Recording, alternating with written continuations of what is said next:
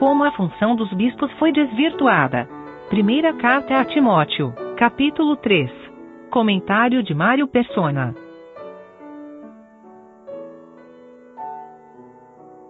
A única fonte segura para nós de conhecimento da vontade de Deus é a Bíblia.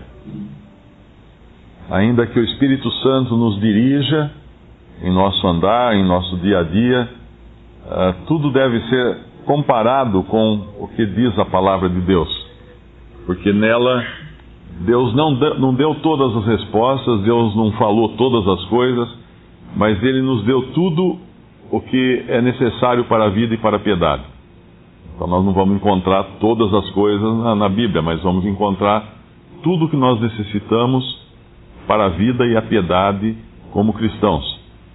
E uma das coisas que chama atenção quando alguém vai para a Bíblia é como foram distorcidas as ideias ou as doutrinas ou os termos, as palavras ao longo do tempo.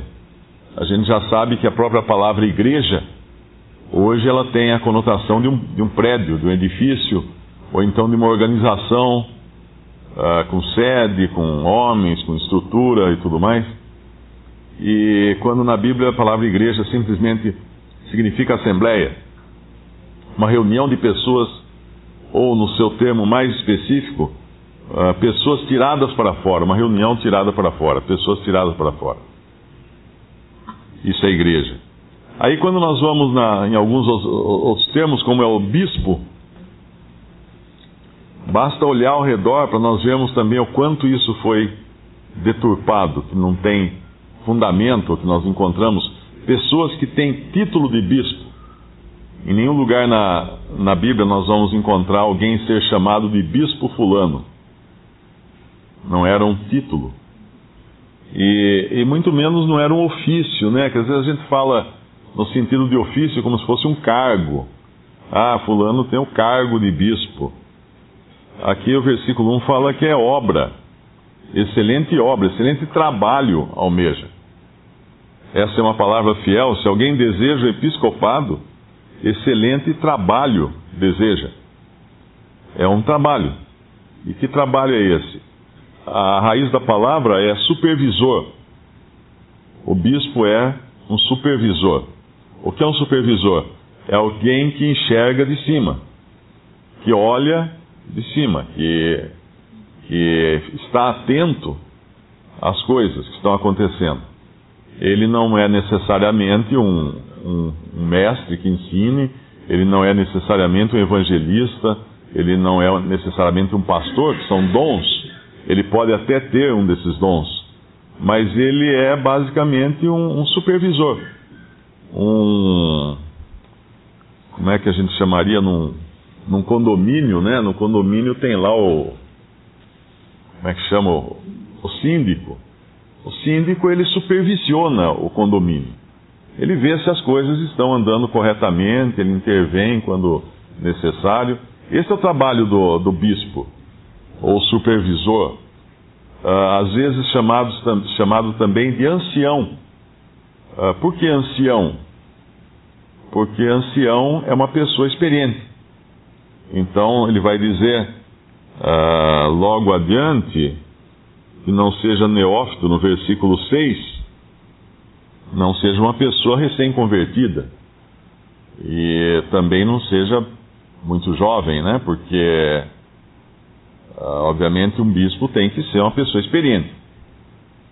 Aí a gente já encontra discrepâncias, tanto na, na maioria das igrejas católicas e evangélicas protestantes, com homens tomando para si títulos de bispo como se fosse um, um cargo superior aos outros, uh, hierarquicamente mais elevado que outros, uh, na maioria das vezes unitário, singular, uh, em, em uma religião especificamente, que é uma religião falsa, porque nega a divindade de Cristo, os mormons, os anciãos têm 17, 18 anos, 19 anos de idade, são jovens o que não faz nenhum sentido. Aquela, aquela plaquinha que a gente vê aqueles rapazes, está escrito Elder, o nome, antes do nome. Então tudo isso é, é, é totalmente contrário ao fundamento dado por Deus na Sua palavra. Aqui a gente vê algumas características que deviam ter esses, esses supervisores. Uh, primeiro, que ele fosse irrepreensível no versículo 2. Um outro detalhe também que é importante citar é que nós nunca encontramos bispo no singular. Aqui, aqui evidentemente, está no singular, porque está falando da pessoa, de um ser humano, mas na sua relação com a Assembleia, eles nunca aparecem no singular. Se a gente abrir em Filipenses, capítulo 1, nós vamos ver o apóstolo Paulo escrevendo à Assembleia, Filipenses 1, Paulo e Timóteo, versículo 1. Paulo e Timóteo, servos de Jesus Cristo, a todos os santos em Cristo Jesus que estão em Filipos, com os bispos e diáconos, plural. Então em Filipos havia os bispos e os diáconos uh, dessa, dessa localidade. Não eram, não, é, não eram singulares, não era uma pessoa só. E não tinha um cargo de, de líder ou de, de alguém que fica à frente uh, ensinando ou coisa assim. Então ela não era singular. Como, como que se tornou singular? É interessante ler aquele livro, A História da Igreja, do Miller, Andrew Miller. E ele conta que no princípio das perseguições uh, era assim, que era nas assembleias tinham os bispos, ou anciãos, ou supervisores. Mas aí quando começou a perseguição e começaram a prender os cristãos, uh, as autoridades para poder soltar ou poder tratar do assunto, queriam falar com o, re, o responsável por aquela determinado grupo de pessoas, por aquele grupo de pessoas. O olhar deles era um, era um grupo de pessoas, era uma seita, uma religião, e devia ter um líder, devia ter um responsável. Como no judaísmo haviam os sacerdotes, os levitas, os, uh, e no paganismo havia também o sacerdote, então os romanos queriam saber quem era que. Aí o que acontecia?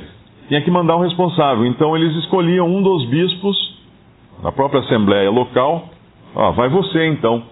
Aí aquele. Ele era recebido pelo governador, ele intercedia lá pelos que estavam presos, ele acabava tendo uma certa. Uh, uma, um, ganhando um certo renome por ser ele que representava aquela assembleia. E quando ele voltava, então, obviamente aquilo já alterava o status dele uh, tantos irmãos acabavam olhando para ele como alguém superior aos outros bispos, como ele próprio se sentia assim. E com o tempo foi se estabelecendo um bispo em cada cidade. Cada cidade tinha um bispo, como hoje, até hoje no catolicismo é assim, né? Cada, não sei como é que chama lá, região, diocese, tem um bispo, tem um homem que é o que representa toda aquela região. Isso é uma, um desvio uh, com, completo da, da palavra de Deus. Aqui no versículo 2 fala que ele seja irrepreensível, e isso quem julga, obviamente, são os outros irmãos. Marido de uma mulher, é interessante essa frase aqui. Uh, isso não quer dizer que ele seja viúvo ou que ele tenha se separado e casou com outra. Uh, essa frase está falando porque havia poligamia. Nós sabemos que no Antigo Testamento Deus tolerou a poligamia.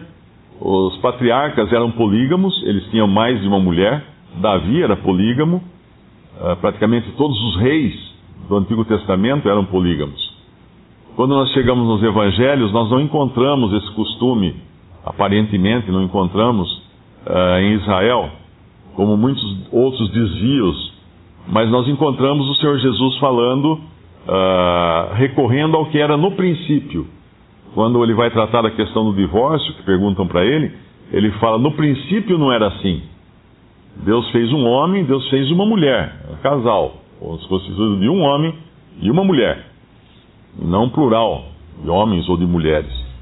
Mas aqui nós temos que entender que, uh, com a conversão dos pagãos, os gregos e romanos, e asiáticos, depois foi indo para a Índia, o Evangelho foi uh, para outras terras, mesmo nas terras da Arábia, muitos eram polígamos, como até hoje são. Se você vai num país árabe hoje, uh, tem muitos homens que têm condições, ele tem várias mulheres, tem mais uma mulher. Uh, então o que ele está querendo dizer aqui é o seguinte: que o bispo tem que ser marido de uma mulher. Isso não, uh, isso obviamente não é uma repreensão aberta contra aqueles que eram polígamos e talvez se reunissem nessas assembleias uh, convertidos que tinham sido dos uh, de entre os pagãos, mas deixava claro qual era o padrão de Deus,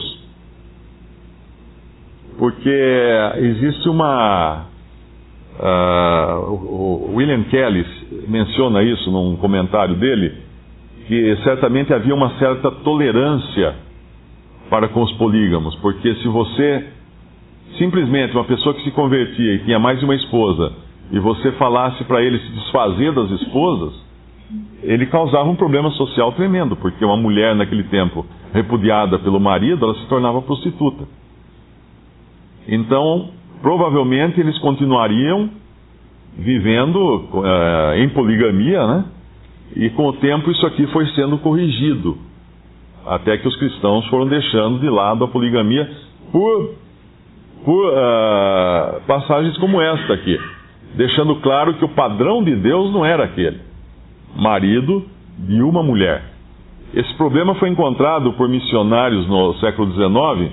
Os primeiros missionários que foram para a África, e levar o evangelho na África e também nos países da Arábia, da, do, do, Oriente Médio, uh, quando se convertia lá um que tinha um harém, tinha uma, um chefe de tribo, qualquer coisa assim, uh, o que eles faziam? Eles não podiam simplesmente falar assim, ah, dispensa suas mulheres. Então eles procuravam uh, exortá-los a que permanecessem coabitando com uma e mantendo todas as outras, na mesma casa. Então ele continuaria casado com todas, mas não dispensaria então e não causaria um problema social ali. Uh, essa é a maneira de, eu creio até, de Deus tratar essas coisas, né, com, com muito cuidado. Marido de uma mulher vigilante, sóbrio, honesto, hospitaleiro, apto para ensinar, não dado ao vinho, não espancador, não cobiçoso de torpe ganância Aqui nós já vemos um outro, desvio, né? Uh, quando nós encontramos os chamados bispos da cristandade, não, não todos, né? Mas de algumas determinadas seitas, uh, nós vemos que a ganância é, um, é uma das, das suas qualidades, por, por se dizer assim, né? Uh, o amor ao dinheiro é muito forte moderado, não contencioso, não avarento, que governe bem a sua própria casa, tendo seus filhos em sujeição, com toda modéstia, porque se alguém não sabe governar a sua própria casa, terá cuidado da igreja de Deus, não neófito, para que ensoberbecendo-se não caia na condenação do diabo. Convém também que tenha bom testemunho dos que estão de fora, para que não caia afronta, em afronta e no laço do diabo eu acho que essa passagem, ainda que alguém não almeje essa, ou não deseje essa excelente obra, é um padrão para qualquer cristão. Nenhum de nós iria achar que o contrário dessas virtudes, né, ou dessas coisas, seria uma, uma situação ideal.